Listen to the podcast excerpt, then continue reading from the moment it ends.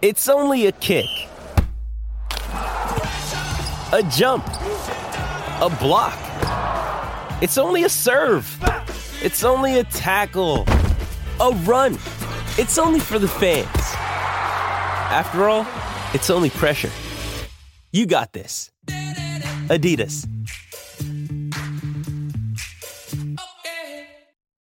Let the party begin. You're healthy. Radio addiction starts now.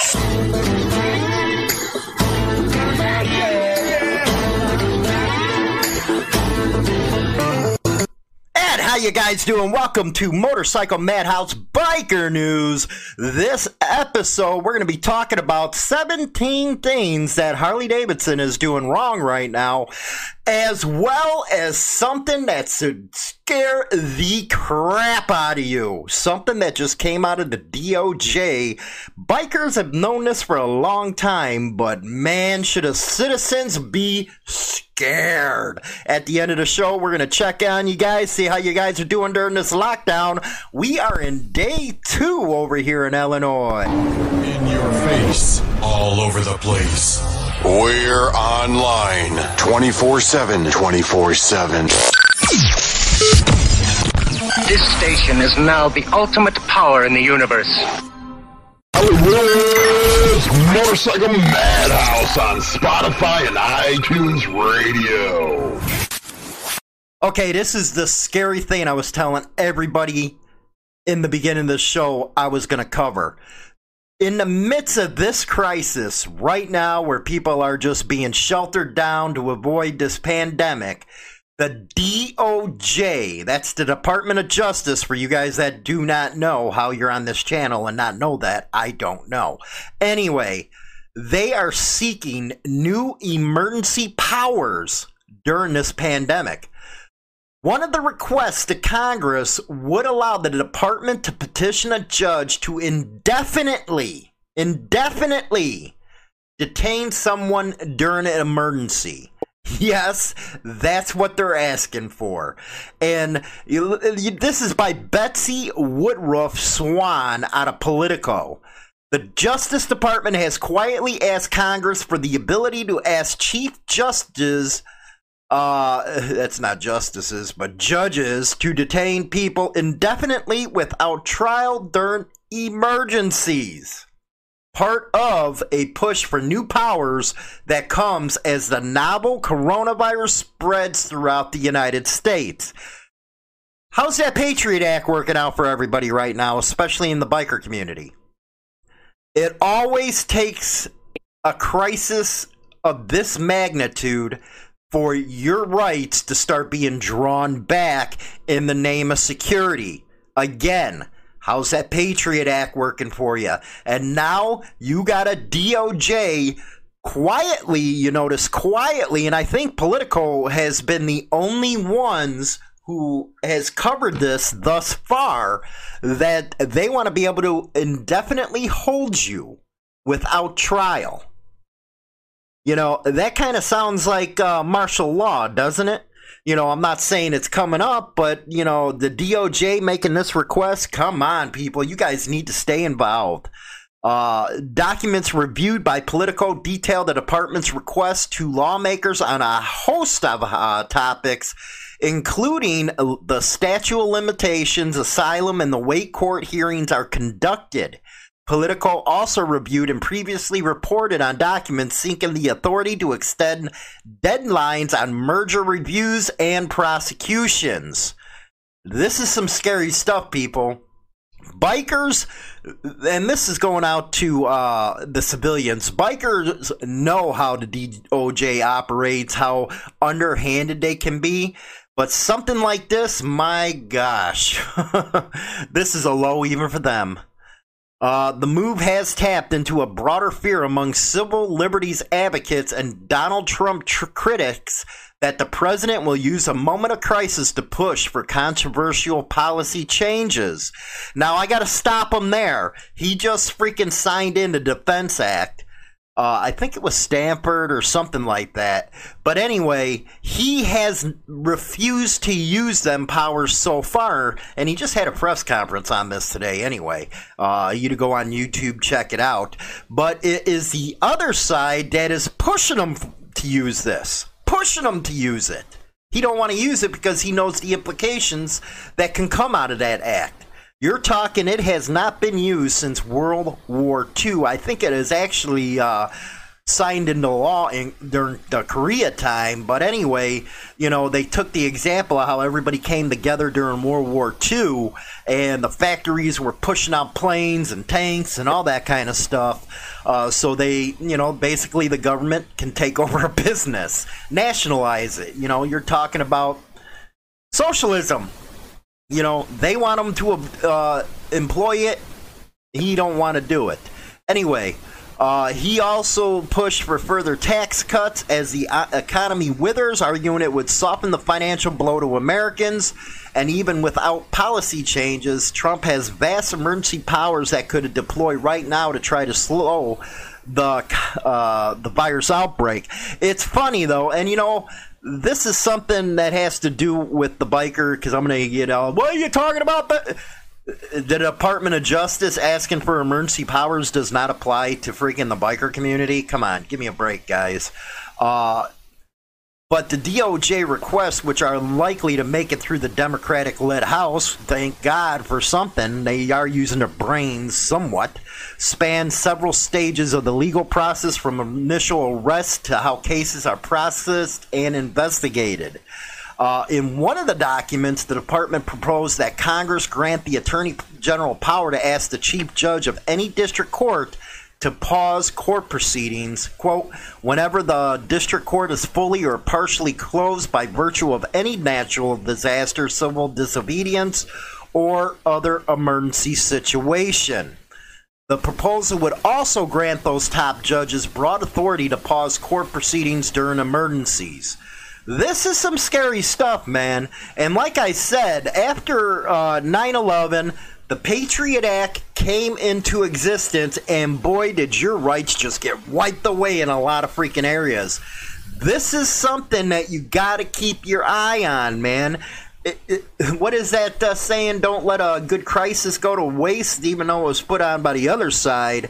But, you know, they're not letting it go to waste, are they, man? So make sure you guys uh, keep in uh, the news about this stuff. Again, it's from Politico dot com, and it's by uh, Betsy Woodruff Swan. Uh, D O J seeks new emergency powers amid coronavirus's pandemic. Let's go on to something else here, and this is from HotCars. We're going to have a bunch of articles from them. You know what? You, you got Mister Wizard over there, and you got his freaking apprentice. I'm calling Jason his apprentice. He did one uh, freaking article, and uh, we're going to be covering that, uh, you know, motorcycle uh, motorcycles that uh, club members uh, like. It's not Jason who did it. I believe it was Mister Wizard that did it. Uh, it lists the category of motorcycles that club members absolutely love. My God, wait till you see them. My God. Anyway, hot cars dot com. Mister Wizard's Crew, seventeen shady reasons why Harley-Davidson motorcycles are struggling. And I have to actually agree with some of the points that are going to be coming up in this story. Uh, it has been known for a while that H D has been struggling, but their problems run far deeper than most people think. Now, you know, it's funny. I just uh, there's going to be a story coming out on Harley Liberty dot com. You got dealerships still open right now. Uh, Harley-Davidson is a modern, publicly held company with a growing market increasing overseas. Not as much as you're trying to push there, apprentice. Unfortunately, the company has a lot of secrets and problems that could end up in another downfall. You know, yeah, it might. You know, the freaking sales right now and what's going on in this economy, yeah, it could take a heavy hit. Uh, he goes on to say, firstly, since the company went public in nineteen sixty-five, there have been a series of episodes where product, service, and price were not in line with that what somebody would expect that company wants to appeal to the widest market in it can acquire. personally, I think it was a wrong mistake going freaking uh, public, because ever since then, all they do is worry about their investors. They are actually in a fight right now with one of their major shareholders over the direction of the company. This one uh, shareholder wants these certain people in, you know, on the board, or hire this person or that person. Uh, and then you got the freaking on the other side pushing back against that. It's a big thing going on at uh, Harley right now. Check into it. Uh, seventeen, uh, t- you know, the we're going to cover it from seventeen down. So how the problem started, according to Apprentice, while Harley-Davidson is credited with supporting the cruiser market extensively, it dabbled in other markets such as small bikes and golf cart- carts. The issue that hurt them is the development of the non-cruiser market for them was very limited in scope, and the company never diversified to withhold market changes that come with time. I do have to agree with him here. I do.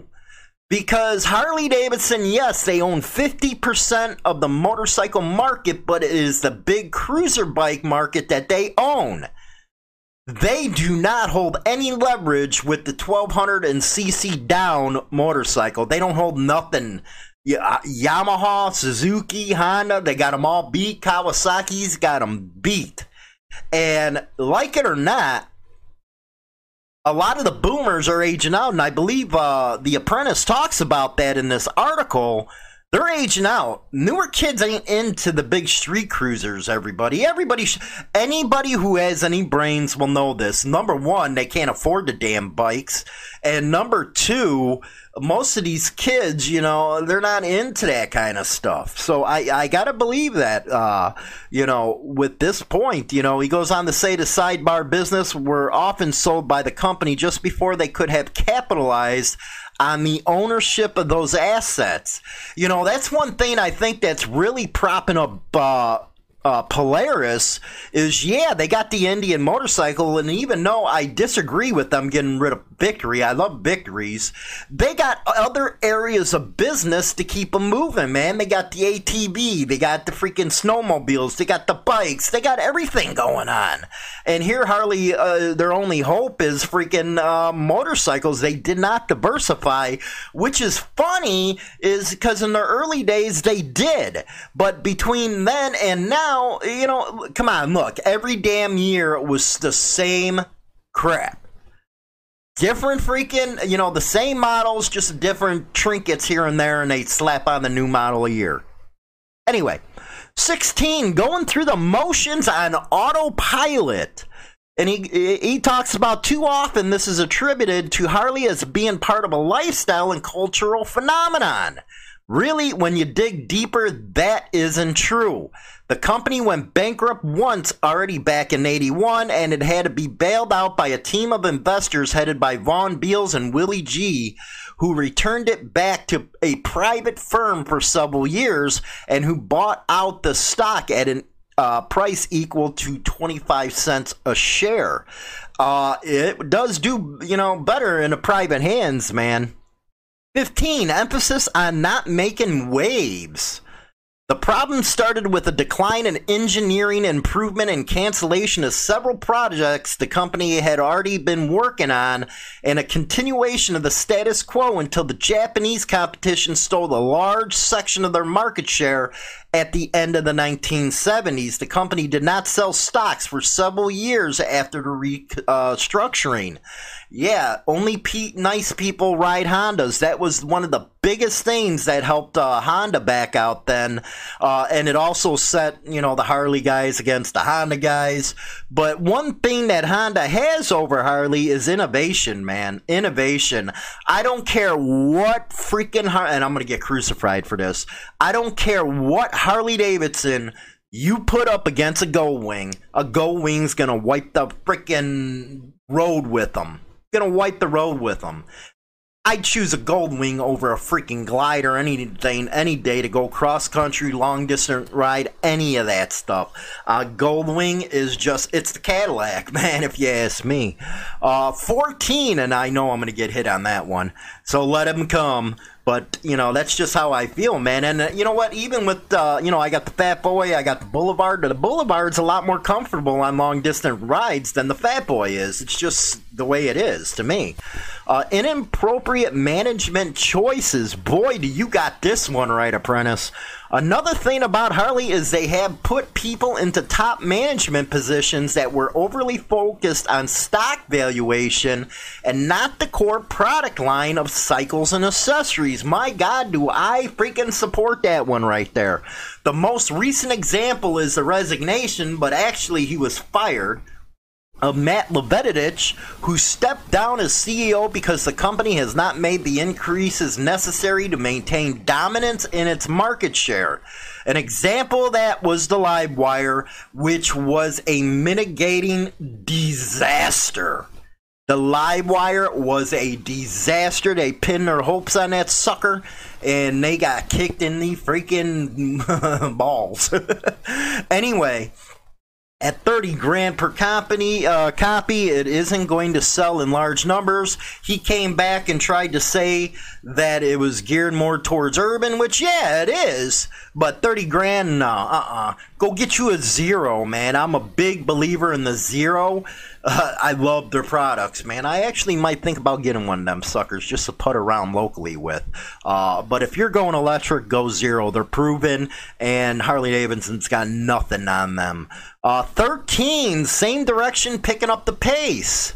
Uh, then there is the introduction of the five hundred and the seven fifty c c street line of cycles, while moving much of the production into India, Thailand, and Brazil to help with localization of manufacturing. The smaller bikes themselves are awkward and not very attractive. You don't see very many Americans buying one. And if you're over on uh, Motorcycle Madhouse dot com, Spotify, or iTunes, come over to the YouTube channel, and I gotta agree, they're uglier than sin. You know, put your old lady on it, I guess, but they're uglier than sin. Uh, so you still have uh, the buying age of Harley being moved towards older buyers with higher incomes, with Harley struggles to uh, get large gains in the emerging markets, with the exception of newly and uh, fluent riders in those markets. Now let's go to number twelve, uh, really bad management decision. The hiring of Keith Wandell in the mid two thousands as C E O was not a good uh, idea either. No, it was not. He had no background in motorcycles and didn't own one prior to working there. Even stranger, the company pulled the support of the Buell Motorcycle Company, which they had a forty-nine percent share in. They bankrupted it rather than selling it off. That was Harley Davidson's worst nightmare move, was getting rid of that Buell.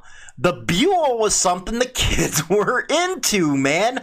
The V-Rods, everything, man, and they got rid of it. How freaking stupid were you?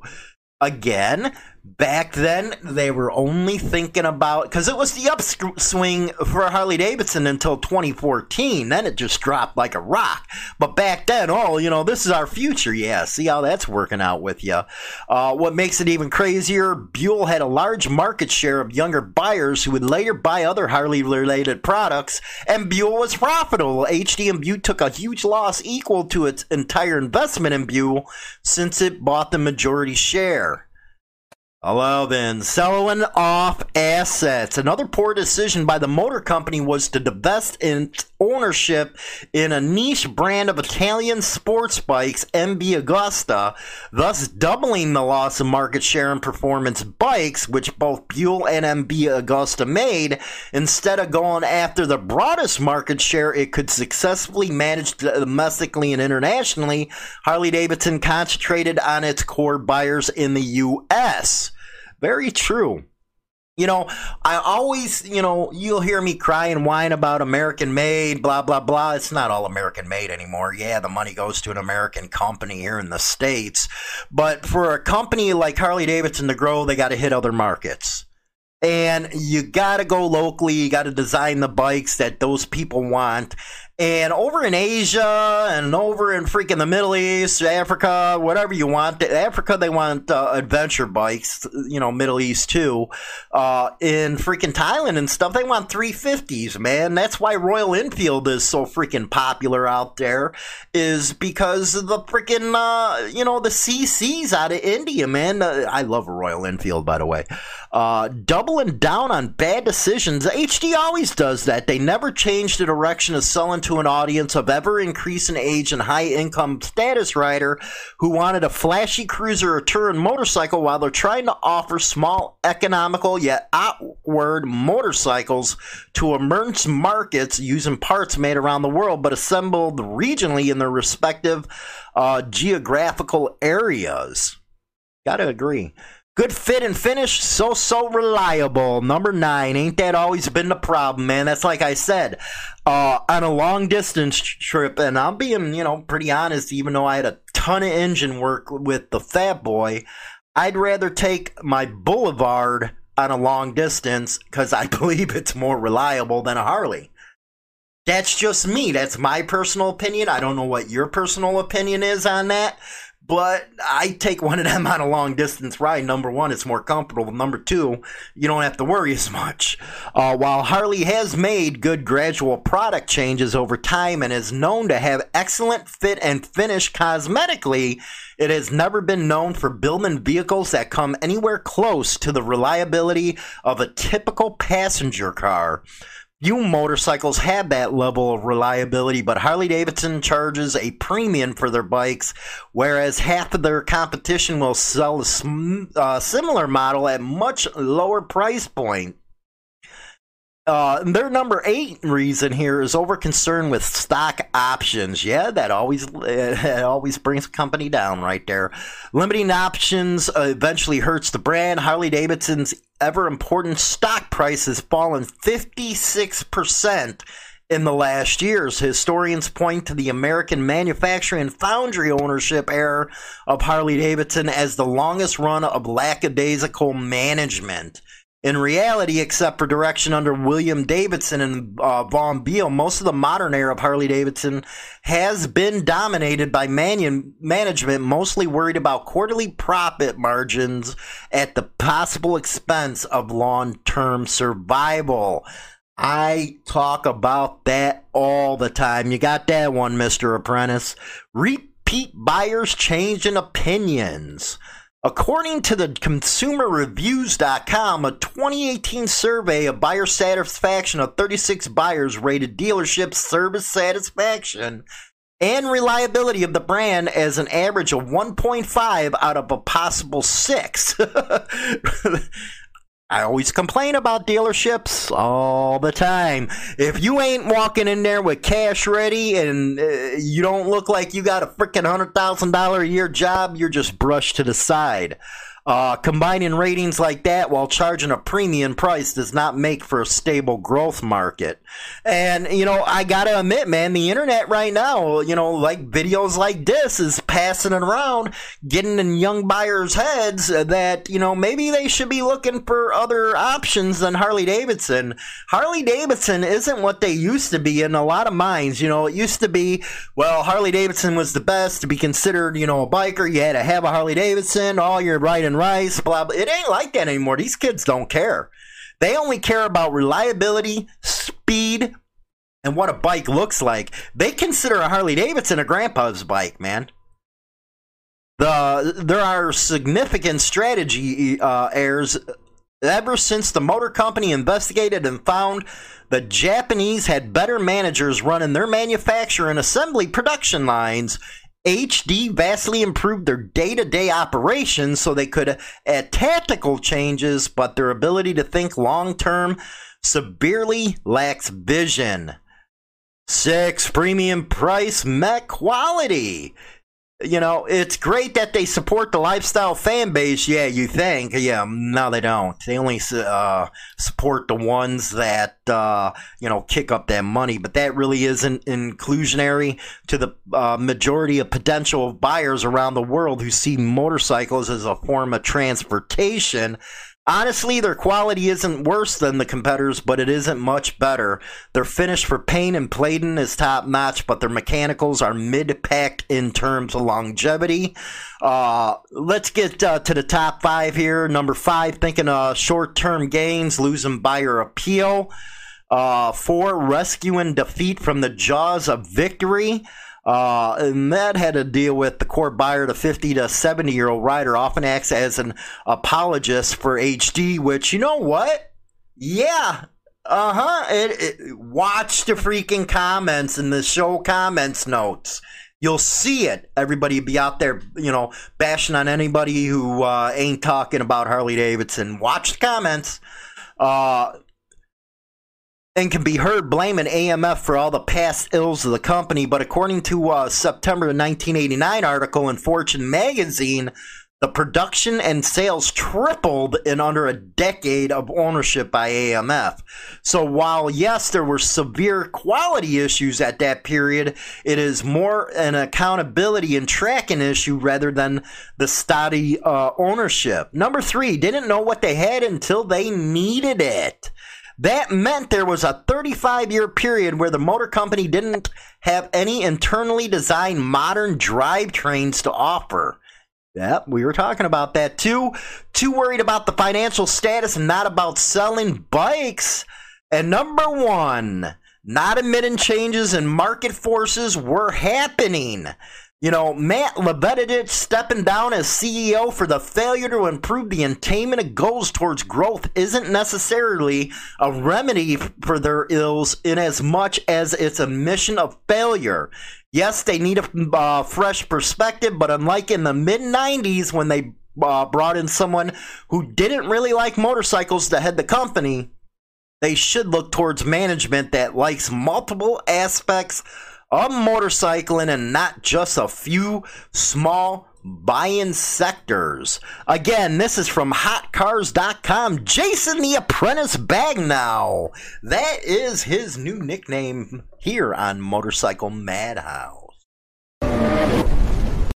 Okay, man, that was your seventeen problems with Harley Davidson. I actually agree with a lot of what Apprentice had to say, man. Like I said, whoever's going to be taking over Harley Davidson, they have a job to do, man. They got to look at the past records, see what has worked, what has not worked, and really to get it together. And I truly believe if they're going to become a stronger company, who knows after this crisis going on right now, if, you know, they're going to be able to, you know, pick themselves up by the freaking uh, boots and go, man, because this is going to be uh real problematic to a lot of companies as this economy goes downhill, and Harley Davidson wasn't in a position as it was for this to happen. So I think they really need to start diversifying their company, man. Go back to the old days, man. You had freaking snowmobiles, you had golf carts, the whole nine yards, just stuff like uh, Polaris does. So in case, you know, the Indian brand, you know, starts faltering, they have their other business to freaking fall back on. That way they can retune their motorcycle business as needed. Got to diversify, Harley. And the biggest thing they got to do is start freaking paying attention to their core customer base. It is the blue collar worker that gave you the image that you have and that were buying your bikes before you went all freaking rub on everybody. thirty thousand dollars for a brand new freaking uh, road bike right now? Really? Your C V Os are what, forty thousand, fifty thousand? twenty thousand for your basics? Come on, man. You can get a nice damn car for that. That's why, you know, I think another one of their problem is, and I talk about it all the time, is they're working against themselves in the used market. That used market's killing them because, like I said, I won't pay ten, more than ten thousand dollars for a damn bike. Never. And you know what? I that's for a Harley. And you know what? Right now, their prices ain't holding up. You know, I don't know how it is by you guys, but in Northern Illinois, the prices ain't holding up, man. I can get some good stuff right now for the down low on cheap, man.